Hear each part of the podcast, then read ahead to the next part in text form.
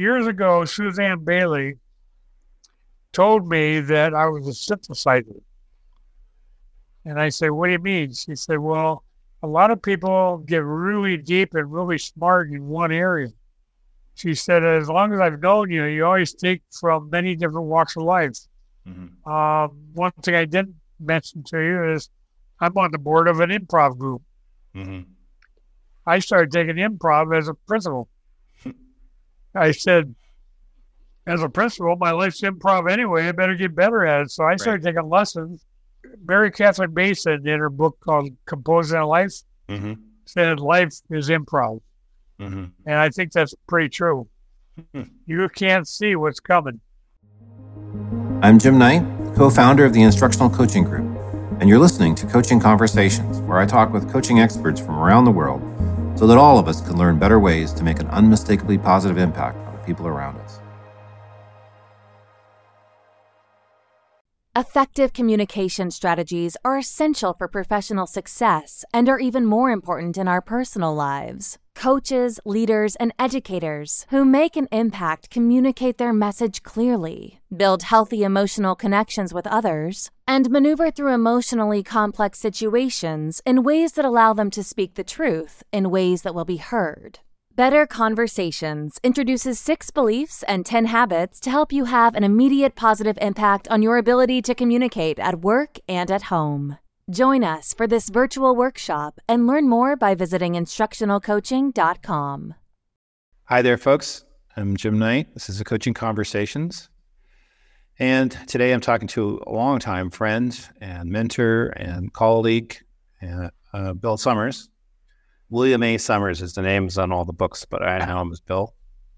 I've got a little definition here. I guess your mom wrote this for you, Bill. I don't know who wrote this thing, but um, I'll just highlight a few things in your definition. Uh, in your uh, description in your bio, bio, that's what I'm trying to say. You're a consultant for cognitive coaching, for adaptive schools, brain research, poverty, uh, poverty, habits of mind, conflict ma- management, classroom management strategies, you're on the board of the NSDC, now Learning Forward. You're actually president of uh, Learning Forward.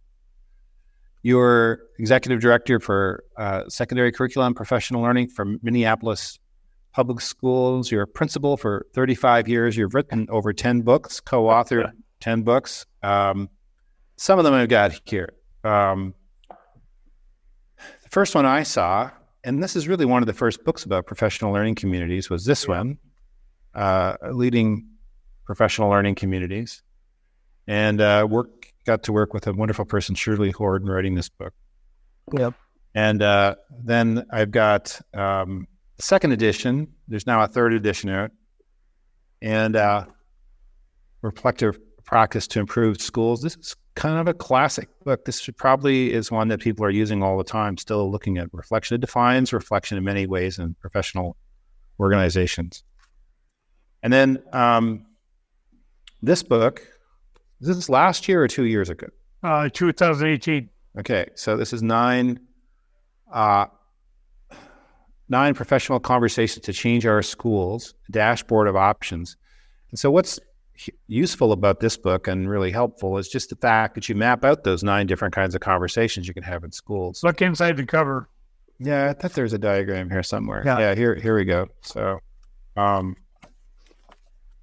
starting here and going here. So what's what's what's right here? Well, you start with more reflection. Uh, uh, one of my APs, Jane Stevenson, was a special ed teacher, and she said you start with the least restrictive alternative. So if re- if reflection works, great, keep going. And then if that doesn't, then you start moving up the, the dashboard to more data driven, uh, trying to get more behavior oriented. Right. And the last couple on the right side are more it is just about working, so you might need to find another job. So, right. But you don't do that very often. Right. And uh, so this would be really helpful for any principal or instructional coach who's looking yeah. at the nature of conversations. That's what it's. Well, you need a, yeah, you need a repertoire. I mean, not one thing is going to work all the time. You right. depend on the person. Especially today when things yeah. are so crazy. And then the most recent book is called Responding to Resistance. Uh, 30 strategies to manage conflict in your school. We're going to spend some time on both these books, I think, if Yeah. it's okay at the end. But I wanted to do what I'm calling an intellectual travelogue or to go through the, the history of your uh, experience. So, 35 years as a principal, 10 books written. Um, Scary. president, president of the of Learning Forward. Um, but I've I've labeled you the best read person I know, and I've been thinking about that since I put it out on Twitter. Maybe it's not true. Maybe you're tied with Michael Fullan, but you're you're the two of you are head and head. I mean, uh, there's no question that Michael's a great Yeah, mentor. you're- yep. But Michael's thinking, his reading is pretty focused, whereas your yours is broader. So, um, you've been a, a great mentor to me in terms of just turning on me onto books and then reviewing the things I write, but also my coach. We did a stakeholder coaching process with my team where you interviewed everybody, came back and told me this is things people like, but now I have a list of 29 things you need to work on. And then we picked one and worked on it. And you said you wouldn't be paid unless I changed. So that's that's the, should get better. unless I get better. So probably need to do it again, see how I'm doing with all those things. But the Yeah. health part is I'm actually doing the health part. So that's pretty good. And we're just good friends. We've had a chance to talk a lot. We probably talk once a month. And uh, Yeah. and you are to me the embodiment of the professional reader, a person who Well, thank who you. con- consumes books, learns books all the time. And so today, what I want to talk about is how do you go about reading books, and then who are the people uh, who have influenced you. So maybe um, uh, maybe we could just start by t- how did you come to be this person who reads all these books? What was it that got you started in the first place? Well, I should even go back to uh, I literally grew up next to the tracks in Cedar Rapids, Iowa. I mean, literally, my house, there's the tracks. My parents, my dad never got out of fifth grade. My mom never got out of 10th. So I just kind of an average kid and thought I was a jock. so I go to college to be a jock. and so after a couple years in architecture in three schools, I ended up at University of Northern Iowa, an old uh, normal school and got hooked on self-paced instruction. So I was a physics major and taught a little chemistry. And um, I think it was really interesting because I didn't read. I mean, give me a problem, I'll work it out, math, physics, but who in the hell wants to read? It's a waste of time. So, so I go up to South High School in Minneapolis, the area city, and bring my self-paced instruction and um, there for five years. And people kept saying, "You should be an administrator." I kept saying, "Get away from me." Um, so anyway, I, um, I I did eight years as a knuckle buster. You know, kick ass, take names. And um, my third principal, Uh, Yeah. An acronym for that, right? Kita. I went, yeah, yeah, Kita, kicking ass. Right. Okay. I'm gonna get that out there. They wouldn't let me print. They wouldn't let me put that in the book, so we Oh, okay. didn't move. Right. Um, so what anyway, move, move, is, is that's what is- move means. Yeah, euphemism for Kita. So if you Yeah, buy right. this book, you should just where it says, where it says move, it's really Kita. Okay. yeah. Well, they said you better not.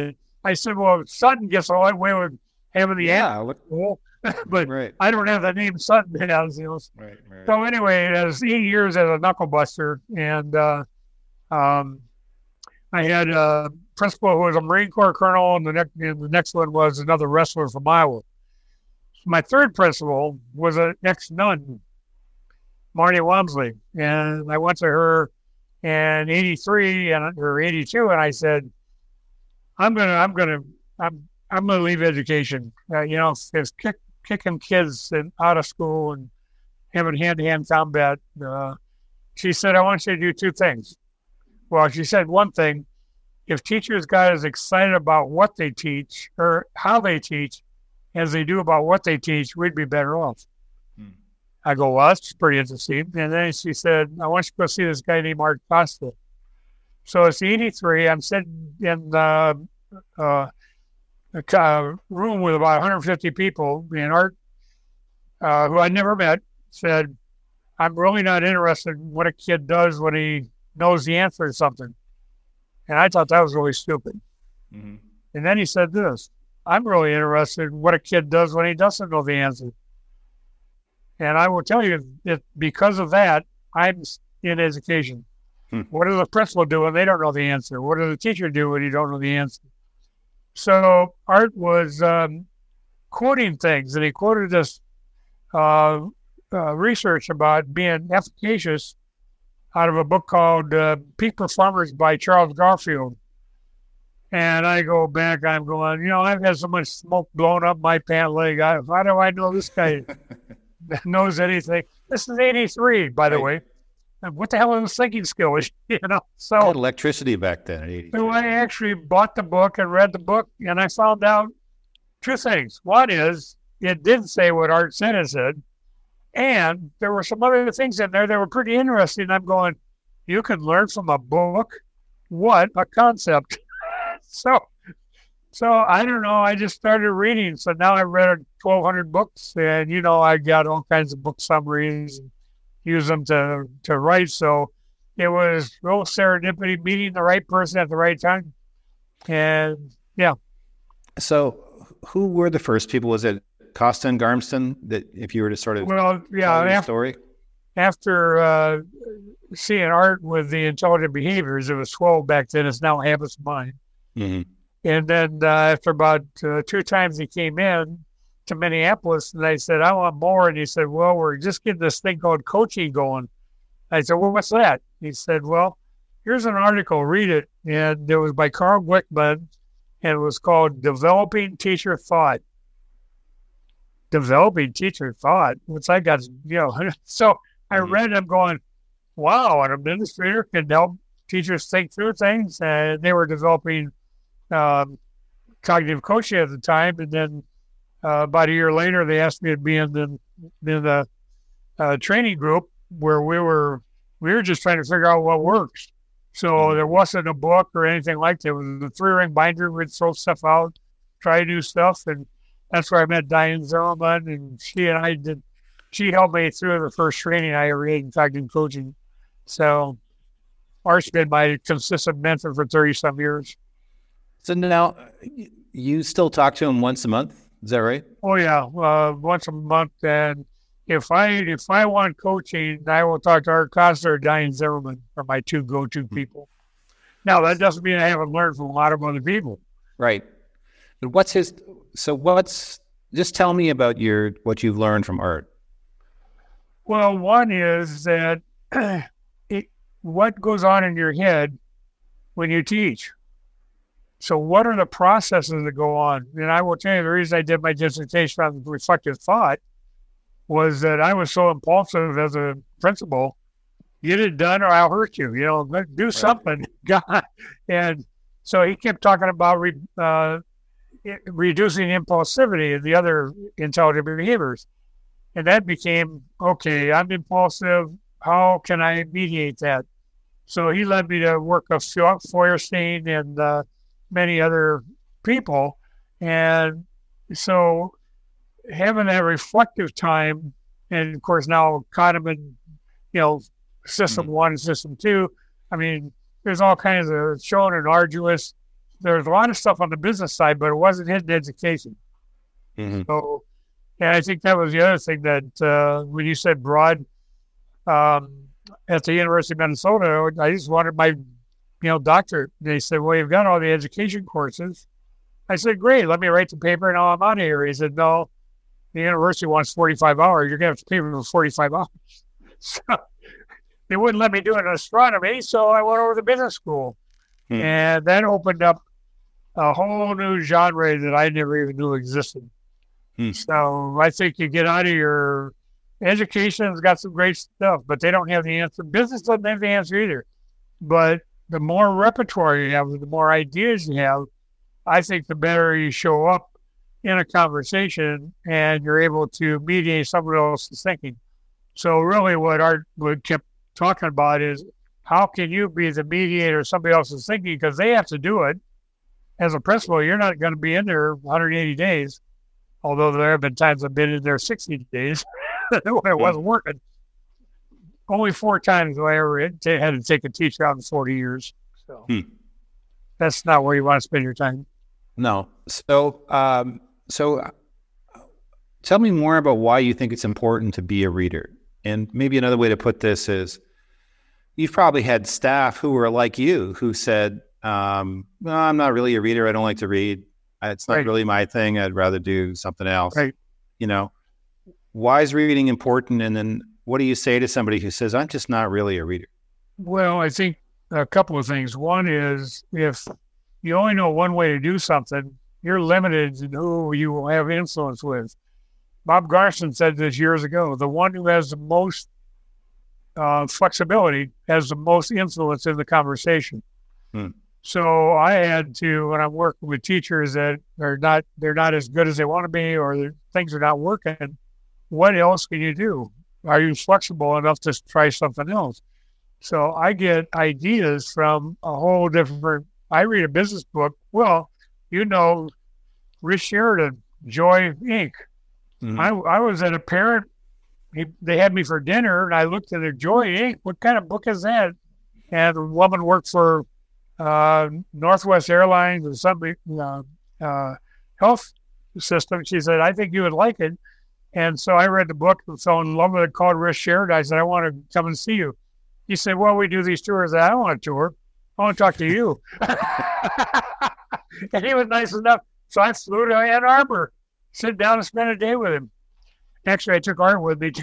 okay. so that's what started that whole genre. So uh, when I read something that piques my interest and I think can help me be a better leader, a better educator, a better learner, then I call them up and see if I can spend time with them. That's what how learning omnivore started.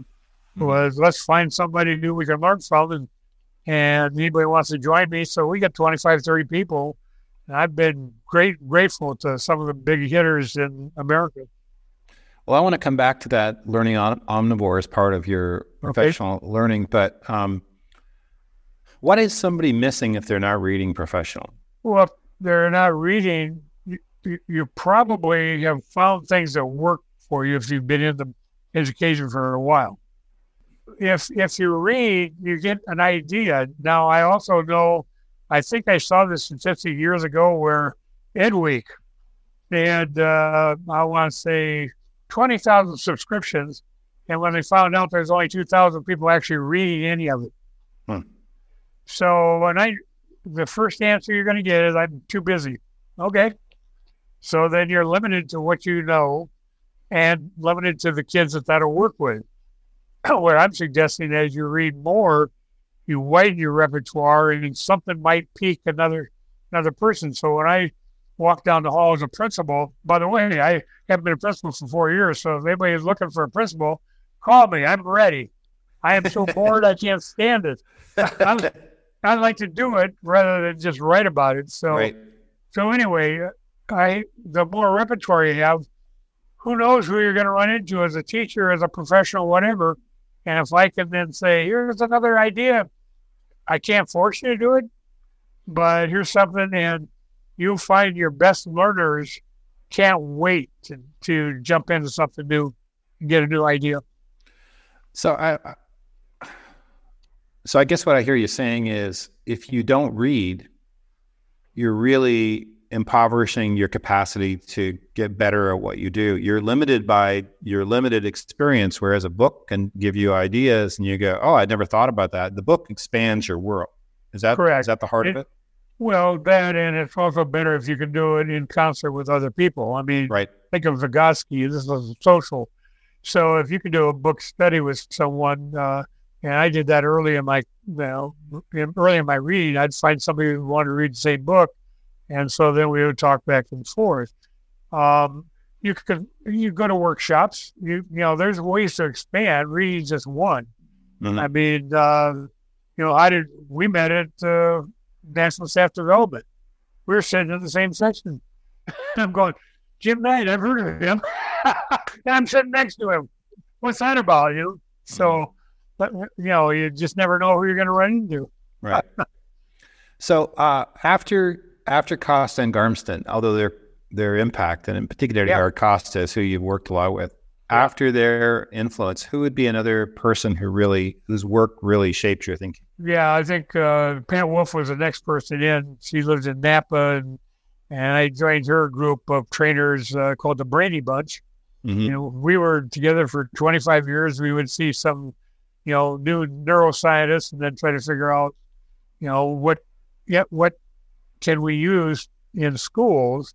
Um, she now has retired, uh, unfortunately, uh, but there's about 10 or 12 of us that still get on a session once every month or every other month saying, What are you reading? What are you doing? Because we want to keep the conversation alive to who's doing what, who's trying something in school. You know? So there's like 10 people that I kind of hang out with.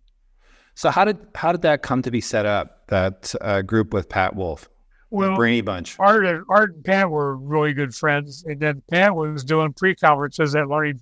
Uh, like I'll go always go back to National Stats and Well, but now Learning Forward. Right. So I went to Pat Pat Wolfe's session. I'm going, wow, there's some constructs here that I can really use in terms of not only my leadership but in terms of teaching. So I, again, I was fortunate to. Uh, okay, I'm probably telling tales on his out of. It used to be a principal could go to a workshop, and somebody said, "Well, you, you want to go to the principal's workshop, national principals, or the AP workshop?" And they said, "No, I know how to swear. I know how to drink. what am I, gonna- what am I going to learn?" So, fortunately, I got to National Staff Development, which was kind of the edge group at the time, and uh, you know, Dennis Barton, Stephanie Hirsh were just Mhm. wonderful to work with, and you know, I just kind of fell into it. I, you know, it wasn't any design, but um, I was very fortunate to work with, see some really great people there. Yeah, Dennis would be another one on that list of really well-read people for sure. Yeah, very thoughtful uh, guy. Yeah. So then tell me about learning omnivores because this is a whole different thing. So tell Yeah. me about that, how that came to be.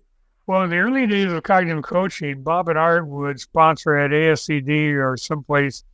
They would bring in like a John Saphier, um, Bob Samples, uh, Bob Chadwick, uh, Suzanne Bailey. Some of the really good people. A lot of are, you know, like Bob is passed, uh, Angeles Arrien's passed. So they would bring in several people. Well, when Bob and Art sold cognitive coaching, uh, I think in the late 90s, uh, Diane and I kept this uh, really good relationship. She was a superintendent. You know, you know I was still prin- principal, which I never wanted to be a superintendent. That's a whole other story. but anyway, Diane and I just had this great, whenever we got together, we would just share what we talked about. And so, somewhere about 15 years ago, uh, Diane and I said, you know, we really, in the old days of cognitive coaching, we really would get together with a guru or somebody expert and we would all learn from them. So I said, well, let's start it. So the first time we started it was Art Costa um, was in Pat Wolfe's living room with 20 people. And that started learning omnivores. The next year we went back to we went back to Napa and had David Perkins from Harvard Mhm. come and watching Art Costa coach David Perkins in front of 50 people. I was shocked. From that, got me, wow, what a what a gift. So then uh, Diane and I said, well, I bet we could get more people if we go to their town. So learning omnivores became, we're going to learn from somebody. And so I would call like a Peter Block, who's a business guy, but Right. fantastic. Um, Yeah. yeah, I've learned something from people, you know, every one of these. So we go to Cincinnati. So we started going to wherever they were because they didn't have to travel, and whatever, and they would do it for a hell of a lot less money. so we just keep going. We got Sally Helgesen uh, a year from now. You know, COVID's kind of put us on a year hold. Right. So we've got her uh, scheduled for uh, October. Uh, next, not this October, a year from now. Well, next this October 22nd, I'm going to interview Yeah. her thanks to you in setting that up. And she wrote that book called uh, How Women how Rise. women rise, but she's been in women leadership for years. She's Right. won- she's wonderful. Yeah. So, what are a couple highlights of your learning omnivores experiences? If you look back over all the ones you've got, I mean, you've got to see people like you said, Peter Block, Edgar Schein, Margaret Wheatley. You, you Yeah. think of somebody who's a big name and uh, well, Edgar Edgar Schein, you know, was the guru of organizational development at MIT, right, and we've been able to get him twice, even though he's moved to the uh, Bay Area because his, right, his uh, son lives out there. But he is you know, obviously one of the deepest thinkers I've ever been around. Um, Andy Hargreaves is always a, a Let, us talk about it. Uh, so, so what what did you learn from Edgar Schein? What's a couple important? well, lessons? and he's in the nine professional. He's the second one, Humble Mhm. Inquiry. right, And um, his first book, well, he had several books, but Helping talks about level the playing field Mhm. because if it's a one up, one down, you're probably not going to get very far. So just the nature about what keeps you up at night. What, what do you want to What do you want to learn? What's you know, this is a problem. What'd you do? Mhm. What would you do differently? I mean, it just his approach. He comes out of a therapeutic background, but he is just dynamite in terms of organization. One of the one of the things he did was he was working with his uh, uh, leadership team, and uh, and I've had this experience where he's talking to a leadership team, and and they say, well, you know, we have, we never get to talk about what we really believe and whatever. He said, why does that happen? Well, we never get to it. He said, well, who sets the agenda? And the, the CEO said, well, my secretary. He said, get your secretary in here. How do you set the agenda? She said, in order that anybody calls in. So you don't prioritize what's the most important. I'm going, Right. God, what a gift. so, and I've used that several times with some district or uh, leadership teams that never seem to talk about kids learning. They talk about buses. You know, Mhm. you put my chore bees, buses, boundaries, and budgets. right. You put that in, in uh, unmistakable impact. So, um, Well, anyway, I think I think uh, for me, Schein, uh, uh, that whole idea of how status interferes with our ability to uh, communicate effectively, and Correct. once we take status out of it, the conversation opens up. Like you said, that one up, one down, and people perceive us as putting ourselves one up, and then he's got all those books, helping being the first one, then humble inquiry, and Yep. And Well, actually, even his consulting work before that was well, one of the one of the number one goals of cognitive coaching was build trust first. If you don't have Right. trust, you're not going anywhere. I mean, right. people will cover, and you, you never get to the real issue. So, anyway, Well, I want to explore a couple more. What are a couple more highlights from your learning omnivores? How many people have you seen? I'm going to change oh, my question. I don't know, twenty maybe. It's, Probably uh, more than that. Well, probably more than that. Yeah. Yeah. Uh, one that sticks out is John Saphier. Mm-hmm. Um, his book, High Expectation Teaching 50 Ways to Prove to Kids They're Smart. Mm-hmm. Amazing work. And John is uh, just a solid researcher, and uh, I just hold him in such high regard.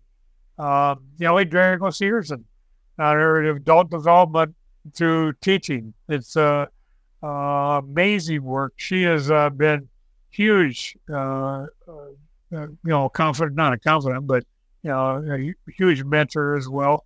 Tony Wagner, you know, um, what's the uh, um, creative innovators and uh, the global achievement gap. And he and Dintersmith uh, wrote the book Most Likely to Succeed. Mhm. Dintersmith, who I've never met, but uh, the book is uh, uh, What School Could Be. He went to Right. every state to find schools that were make, were doing it where you said it couldn't be done. Hmm. Amazing. Bob Chadwick, of course, uh, being uh, you know he's passed on now, but he uh, changed my idea on how to deal with conflict. It's not something to be scared of. It could be an energy source. Uh, Richard Sheridan, uh, you know, joy in the workplace, and how do you how do you manage people so that they work together and collaborate? And the one I'm following right now in 2015, I didn't think I had enough strategies. So I read this book, What Got You Here Won't Get You There, Right. by Marshall Goldsmith. And so you had him as a, you know, keynoter last year in uh, Kansas City. Right. Um, so when I read that book, I'm going, wow. So I went and took the training, and uh, uh, Frank Wagner is the number two guy, and I took training from Frank, and uh, that's where stakeholder coaching comes in. And so I pretty much do a lot of stakeholder coaching with educators now. Mhm. It, you want to find out who, if I'm a if I'm a leader, I want to know my APs and teachers. They're the ones that are receiving my leadership. Well, do they think I'm doing okay or not? And if not, what can I work on to get better? Right. So you have to have courage to, to do that, humility to listen, and you got a discipline to follow through. So I've learned tons from him and Frank. You know, I, Marshall was one of the first people to, uh, through his books, teach me about coaching. In his books that came out, he's got a really one big, massive volume of all these Yeah. articles about coaches. There really wasn't much back in 2004, 2003. Um, and uh, uh, and then of course that book is really, really, really a powerful book. Um, but the stakeholder coaching, I think um, you said something really important. Um, look, I think we're afraid to learn uh, a lot at the time, Yeah. and I, I think people like I see that with video. You know, like I don't I don't really want to watch video of my lesson. Well, why not? You know, I mean, like uh, you don't want to get better. You know, like I know it's painful to improve, but it's it's more painful to to not be successful. Like to pretend you're successful when you're not. You know, Well, when you wrote the video conferencing book, right? I, you know me, I was a principal at the time in the middle school and Right. walked down to Tony and said, "We do, we do this." So we started doing it on his his laptop, well, his his iPad, Right. and it was amazing. Yeah. But but I mean that's just an example of how pe- people are res- uh, they they hesitate So that's that learn. humility. That's that humility that Marshall talks about. Are you humble enough to learn from people who give you the best feedback? Now, you don't want people who are on a sandbag you just because Right. they don't like you, but you also don't want somebody who's going to put whipped cream on horse dung and tell you when everything's. I'm sorry, I moved to Texas. That's okay. So you live in Texas now. Then. Well, if you're just, you know, if you're just smoothing everything over, that's not helpful either. No, no, I don't think you can move forward by, by hiding from the truth. No. I think I think that's that's absolutely true. So when you read a book, how do you do it? Like what do you- what how do you go about reading a book?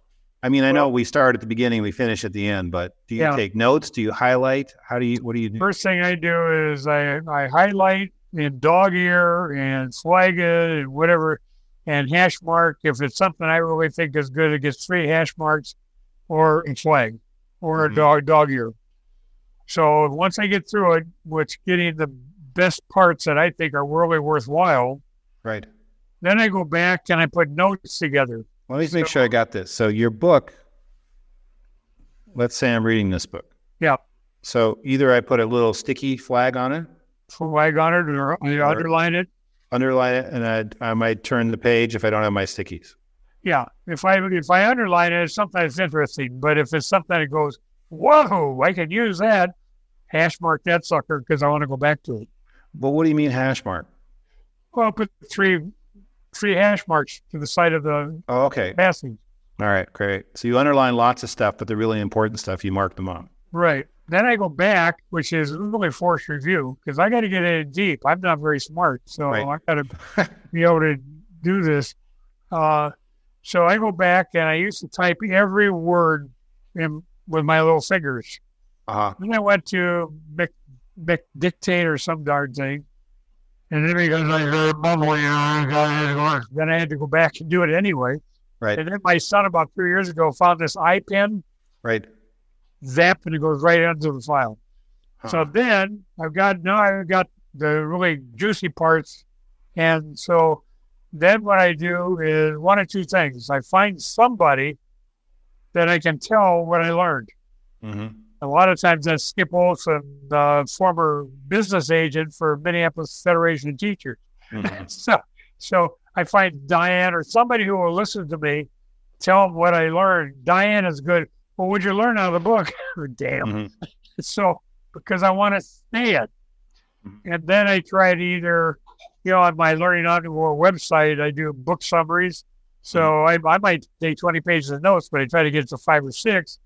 And I put, you know, so then that also was another forced review for me.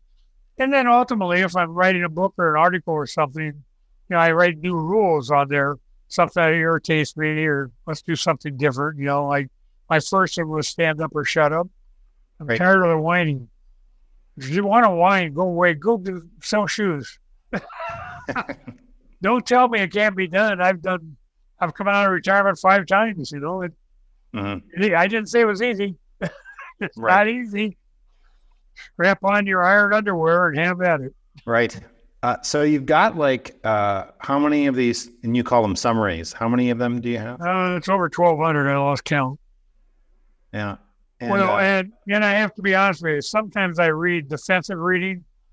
This book sucks, but I'm going to get the five things out of it. But because when you're on when you're on your feet in front of a group and they say, "Have you read such and such?" Well, I haven't. Maybe I haven't read it, but if I have, I can say, "Well, yeah, I said this, but I'm not sure I agree with that." So, and I'll go into you know spirituality and different things, but I want to get a broad brush because what they do in business and education, creativity, who knows where you get an idea. Sociology and psychology are a big part of it too. Yeah, yeah. So the summaries might be like 20 page, pages long for each book, right? For me, yeah. Yeah. And you've got over 1200 of these things. How do you, how do you, how do you find these books? Uh, a lot of it's uh, like if uh, Andy Hargreaves suggests a book, I'm probably going to read that because he is uh, one sharp, sharp dude. Uh, if Marshall or Frank, Frank is one gives me uh, books uh, that he thinks I should uh, read. Mhm. Uh, another uh, another one I'm reading right now and took the training to be polarity management. Mhm. Barry Barry Johnson back in the '90s did polarity management, where you got it's a prob it's a polarity to manage, not a problem to solve. And then also in the books that I read, they may refer to something else, and I'm going, to okay, I got to go get that book. So then, you know, I spend too much, too many, too much money on books, but now you know, just find something, some thread that I want to know. So I want to get no more of it. So Andy, sometimes I'll say, "What's the primary research?" And I'll say, "Should I read the primary research?" And he'll tell me, "No. Here's the three things you need to know." Or he'll say, "Yeah, you probably ought to read that one because you get a background, especially around professional advocacy." Now you you listed Andy as one of Andy Hargreaves as one of Yep. your uh, people who's what what what's his influence on you been? Well, you go back to uh, sustainable leadership. Uh, we went to Boston and had him do a couple of days on that. And he, before that, knowledge, uh, let's see, teaching as a knowledge worker, something like that was an older book. And I thought, whoa, he was the first one that I saw take education as a knowledge worker because it was in the business literature. The other thing about business, they usually are two or three years ahead of what we do in education. So then I started tracking Andy uh, with the the fourth way. Uh, his latest book, Professional Collaboration, is outstanding. Ten different things to build teamwork. Um, he, I think he led me to Amy Edmondson out of UPenn on teaming and psychological safety, um, called what the heck is it? A fearless Fear- organization. Yeah, a fantastic book. So. Mhm. Uh, now, I sometimes in the middle of the night go, "Ooh, I haven't thought about this book." And the one I'm uh, working on now for a book summary is called, um, let's see, uh, "The Tyranny of Dead Ideas."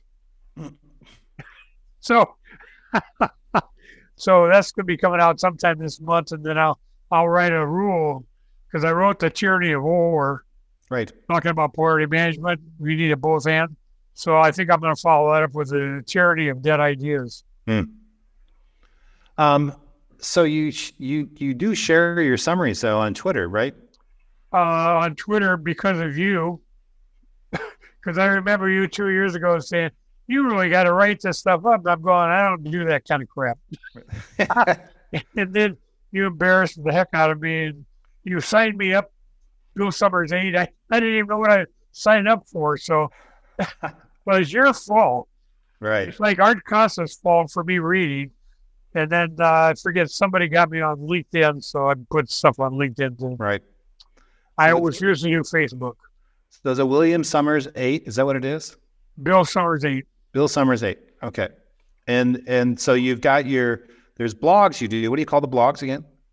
Well, I the blog for me, I don't know what a, really a blog is, but I write new rules for education. Right, right, right. New rules for education, and then but you include the summaries too. So if people Well, the summaries, you, yeah, I've got what are we reading? So on the book summaries, so right, I got the new rule idea sitting in a hotel room when I didn't have HBO. Bill comes on, new rules. I'm going, new rules, cool. Let's do something different. so, uh, and Killian once told me you should go to Bill Sommers house just to see the books. So, so, so, what's it look like if I was to go in? What would I see? Is there like books everywhere? I have this picture of like a desk just surrounded by heaps. Well, you look behind you, uh-huh. and I've got about eight of those, but you've got more than I do. So now I'm jealous. I'm gonna have to buy more bookshelves. yeah. Well, well um, uh, as you look back on this sort of intellectual journey you've been on, is there anything you regret related to your professional learning, or you say, you know, looking back, I really wish I'd done more of this or less of that? Well, I don't. Frank Wagner, who works with Marshall Goldsmith, uh, told me a few months ago his goal is to live a regret free life. Uh huh. And I've really taken that to heart. So that's because he's regretting all the regrets he's had. no, it's just, so if I, I don't know if that's a regret because I didn't know any better at the time. Mm. So I thought I was going to school to be a jock. Mm-hmm. But my mom, who was a hard worker, both my parents were, I knew how to work. And my mom, who was a caterer and a house cleaner for the people on the rich, east side of Cedar Rapids, always said, You're going to college. I really didn't know what the heck that meant. Mm-hmm. Matter of fact, I no, okay, I'm going to college, but I thought it was be a job. So after my knees, uh, third knee operation or second knee operation, and I was staying wrestling, what am I going to do with my mm-hmm. life? So I transferred, uh, you know, University of Northern Iowa. Um, so I, I guess I could have done things quicker, but uh, you know, sometimes it's the timing. Mm-hmm. Uh, and I can't remember who said this, but every time the student's ready, a teacher appears. Mm-hmm. I am so grateful to teachers that keep appearing for me. Mm-hmm. I don't, I don't know why. I mean, I, I'm just really thankful and grateful for the people who showed up in my life at the right time. Hmm. Um, so I made some financial mistakes. Uh, being a principal, I got in a bad mood and took on a couple of superintendents that I regret that. I could have done it differently. Mm-hmm. I'm smarter than I showed. And uh, mm-hmm. I just, my ego got hooked, and that's the downside mm. because I want to work with kids as a staff. Right. So I regret a couple of those that uh, I could have done better. Uh, it's called being human, I think. Um, yeah. I think. Uh, uh, uh, uh well, I've heard a couple things. So there's there's there are people who are kind of like intellectual shapers or thinkers in your life, right? And then there are mentors, and then there are there's community and you've got the Brainy Bunch, you've got the Learning Omnivores, the community. Do you see those? Tell me a bit about how they function in your life. Years ago, Suzanne Bailey told me that I was a synthesizer. And I said, What do you mean? She said, Well, a lot of people get really deep and really smart in one area. She said, As long as I've known you, you always think from many different walks of life. Mm-hmm. Um, one thing I didn't mention to you is I'm on the board of an improv group. Mm-hmm. I started taking improv as a principal. I said, as a principal, my life's improv anyway. I better get better at it. So I started right. taking lessons.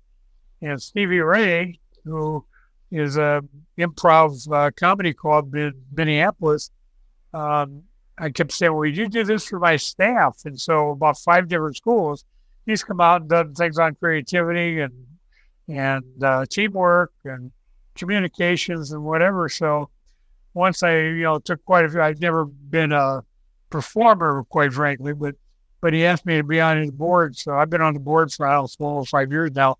Mm-hmm. But I love improv because Mary Catherine Bateson in her book called Composing a Life mm-hmm. said life is improv.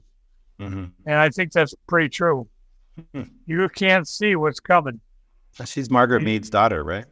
Yeah, Margaret Mead and uh, uh, Jeff, uh, Jeffrey Bateson. No, I think so. Yeah, yeah, and uh, so to me, learning is somewhat improv. Again, going back to repertoire. Right. The more repertoire you have, the better able you're to deal with a problem coming down the road. And then there are times when, well, 30 ways to manage conflict.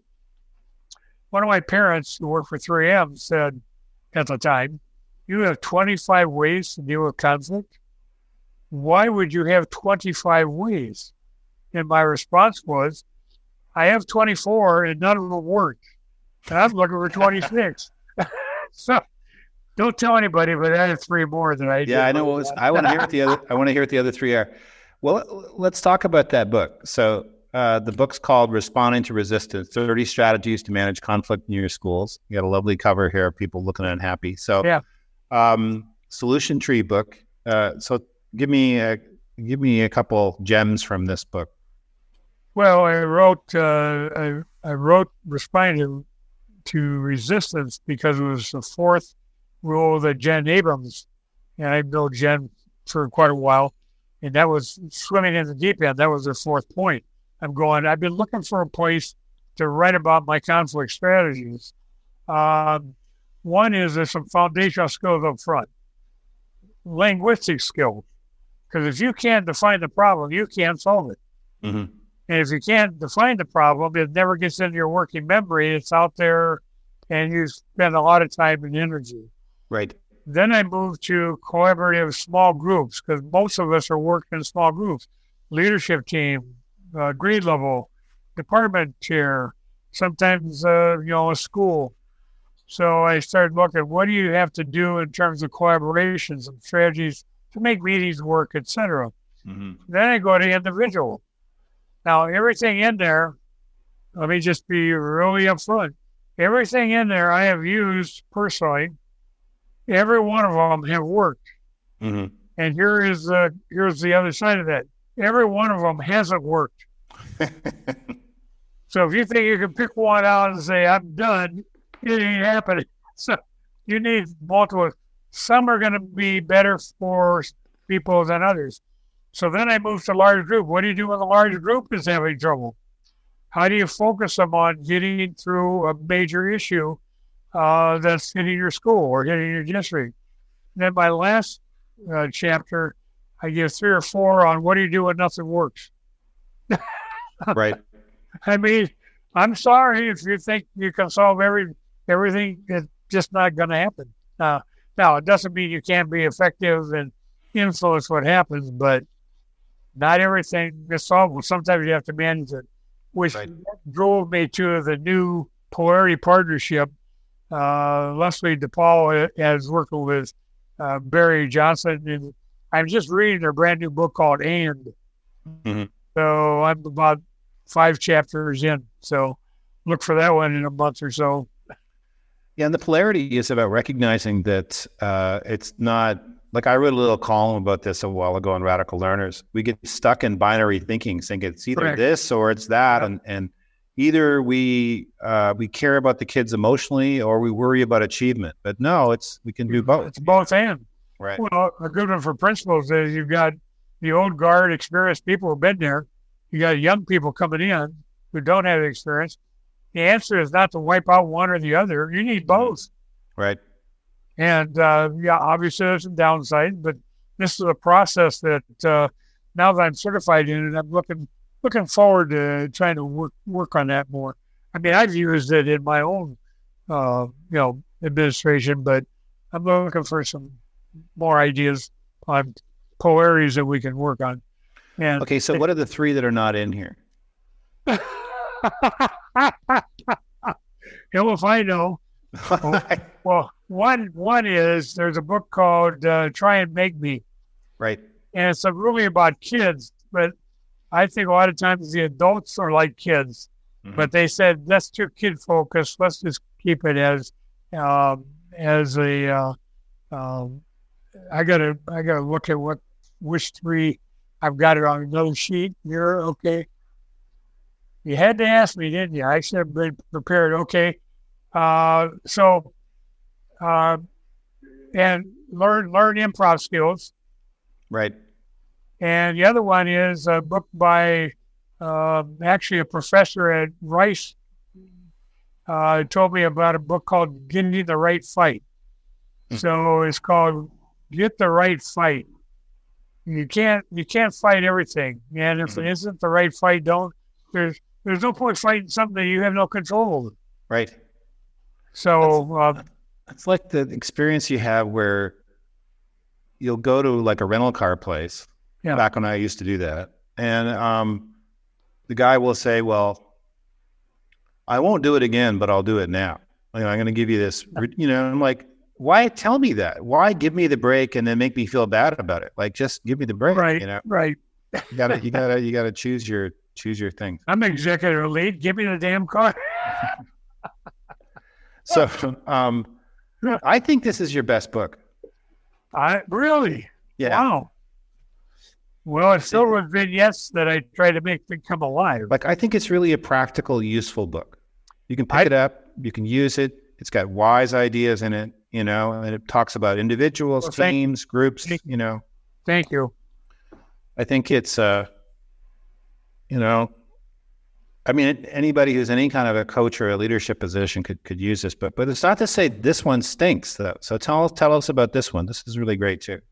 Yeah, well, I I really like that. First of all, Diane and I, I, I just love working with her, and uh, Mhm. the uh, the graphic that you showed Right. was done by an 18 year old kid, a grand grandson of a friend of mine. Mm. He put it. I thought, God, this is great. Right. And uh, so Now- up again here. Well, that's another example where Diane and I had to come up with nine. We just Right. decided to do nine, but there are other organizers that we could have used. Right. I, I want to get people going, so I I don't think higher ed is doing as good a job as they could with preparing leaders in this in this crazy world. So I I have my seven C's, and one is conflict, and one is change, and one is uh, collaboration, one is uh, coaching. You got to have a repertoire, in my opinion. So let me give you the the titles of the different parts, and then you give me just a couple sentences on each one. Yeah. So is that okay? So, uh, reflective convers- conversations. Well, reflective conversations that we wrote based on uh, Donald Schön and uh, Chris Argyris from Harvard. Right. He talked about reflection on action, which is before, Right. reflection in action, which we don't talk about a lot, but Gary Klein wrote a great book on that. Uh, what's happening? You're in front of the classroom. This ain't working. What are you going to do? Because you're, Right. in, and then reflecting forward, which I'll give a plug to Marshall Goldsmith. He talks about feed forward. Mm-hmm. You can learn from what happened, but you really got to think about it. So the second one is shine, which we kind of talked about. The third one is uh, cognitive coaching. I think one of the big things that uh, Art and Bob did, they call it states of mind. I it's a sort that I use is the person being efficacious. Am I, you know, because you're going to be able Right. to do it. Are you flexible? Do you have multiple strategies? Right. Craft, crafts like, do you know how to, what's the data? How will you know it's working? Um, uh, consciousness, what are you aware of? So I ask a lot of questions because I don't want to go over the same stuff if they already got it. And then the fifth one that came much later in our uh, group was interdependence. You're working interdependently. Mm-hmm. The next one is Scarf Right. by David Rock, the neuroscientist.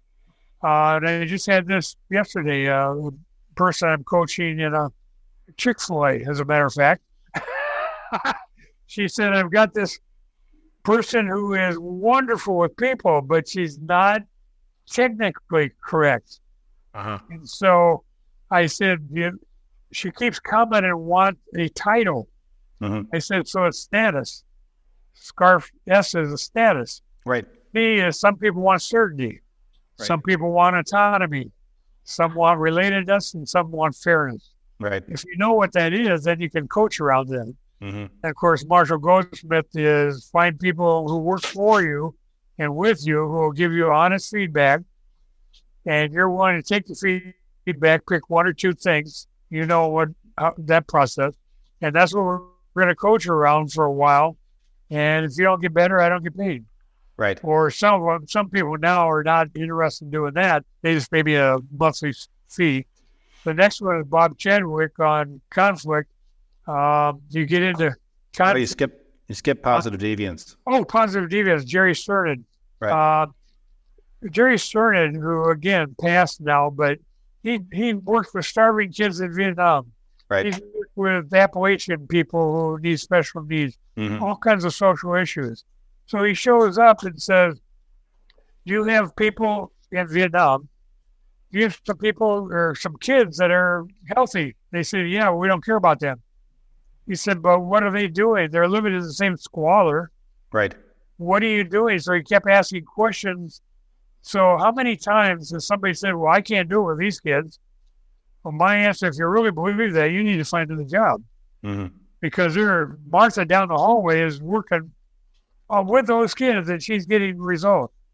So how do we do that? Okay. So before you move on, uh, let me just say, I think that uh, right now, when Yeah. things are so uncertain and people are trying so many things, I think positive deviance is really a wise way to go. Let's Oh. figure out of all this remote, hybrid, whatever we're doing, what's actually working, what's not working. Let's do more of that, and to so be intentionally digging around for positive deviance to me makes a lot of sense. Right And I and I call it the reverse Las Vegas effect. Whatever goes on here, tell everybody. If it's working, my God, why are you keeping it a secret? right. So Then then, I go, Chadwick. Uh, Chadwick. Uh, I I was fortunate to spend about ten years with Bob Chadwick before he died. He was a master of conflict, and so you try to figure out what is the worst possible outcome if we don't solve this problem. If it's about your kids and they're not learning, what's the worst thing that's going to happen if we don't do this? Well, then on the other side, what's the best thing that will happen if we can solve this? Because that gives you your goal what strategies and actions are you willing to take to make the best positive outcome a reality? There's your action plan. hmm What will be the evidence that you will see that we're moving toward your goal or not? That's your assessment plan. And when are we going to meet again to discuss this? I think I played the book where I used this with two people in a two member department. They hated each other. hmm I did this for three or four months. Finally said, This isn't working. One of you is leaving. As I looked at the guy, you can't make me. I said, You ain't gonna like the alternative. that was just one that didn't work out. So uh, anyway, so then frisk is what are the facts? Um, uh, what is the you know what's the rule? Um, you know how are we going to uh, uh, uh, do an intervention? Uh, what's the reward? And what happens? What are we going to learn from it? You know, what's the Mhm. knowledge? So it's a process that sometimes you just got to get real short and to the point. and then finally, my move, which is the uh, Keita. AKA Kita. you know, if- if it ain't working, now again, four times in 40 years have I taken a teacher out before the Right. end of the year. Right. It doesn't happen often, but sometimes It, it, it, it's have to it. So, Yeah. can I ask you a question? you can, yeah. So Why did you call me? Why did you? I mean, we're friends. I get that, but Right. yeah, because you have some big hitters on here. I'm just a principal looking for a job. well, uh, you've had a huge impact on my um, on my writing. First, you you've you're you're the beauty of working with you, Bill, is that you don't candy coat it. You really say exactly what you think, and that's you. extremely helpful. Um, you know, I always t- tell my editor, uh, give this book to people who don't like me because they're going to give me more valuable information. And so, not that that's why you got it, but um, and uh, but because a lot of people, if they like you, they're maybe they're worried about what you're going to think, or right, right. people who maybe they're in a different realm. So then I get the reviews back, and I'm like, who are, are these people? Why could they say such hateful things? And then after about a couple weeks, I, I get it out of my system, and then I look at it and I go, okay, well, this is some really valuable information. So I'm grateful for that. Well, But, I'm grateful uh, that you let me read this stuff. I remember your unmistakable impact. You said, I've never been a principal. Would you read this? Right. then you surely or read another one. You Yeah, So- surely, surely another one it would give you the straight goods. Um, but also, um, because of your depth of knowledge from the reading you've done, you're extremely helpful in terms of just bouncing ideas off. And then as a coach, you help me get better. You know, Well, that's how you got paid. But you help me. Uh, I think you have to be able to see things that you can't see, and that takes another set of eyes. You know, and the stakeholder coaching, where you go out and interview the people, identify, and then bring back the information, and then coach me through it. That's a really helpful process. Yeah, so those are just some of the things. It's really just your loving, warm personality I wanted to be around. Art Costa, when I was doing a workshop with him in Australia, he says, You are salty. He said, I try to clean it up, but you Oh, well. well, thank you now. for the thank you for the opportunity, Jim. I really appreciate it. Well, I, I appreciate it. I like you well. I like you well enough to tell you the truth. that's that's a great that's a great phrase. Take right, care. thanks, thanks, Jim. We'll be talking Okay. soon. Thank you. You bet. Bye bye. Bye bye.